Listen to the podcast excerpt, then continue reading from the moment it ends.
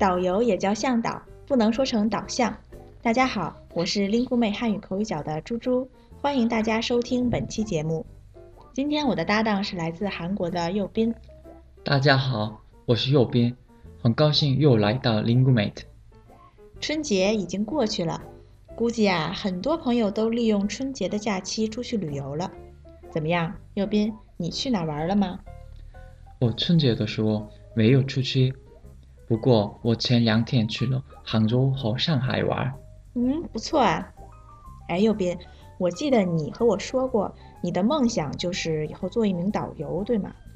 是啊，我想以后回到韩国后，在韩国带中国的旅游团。嗯，这个梦想很实际，我相信啊，你一定会实现的。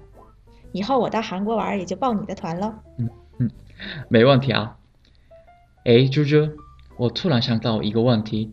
什么问题？你说。我在杭州玩的时候，总有人问我需要向导吗？哎，不对不对，好像是导向。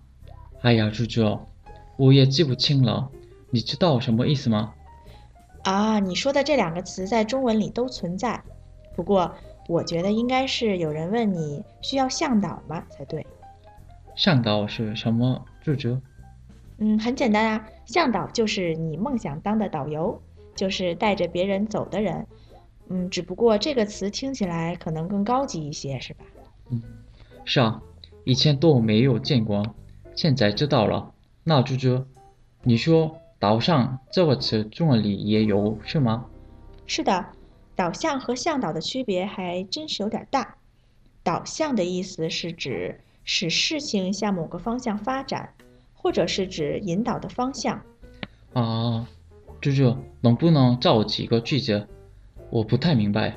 好，比如右边你现在学习汉语，就是对你今后事业发展的一个正确的导向。这个导向是指指引的方向。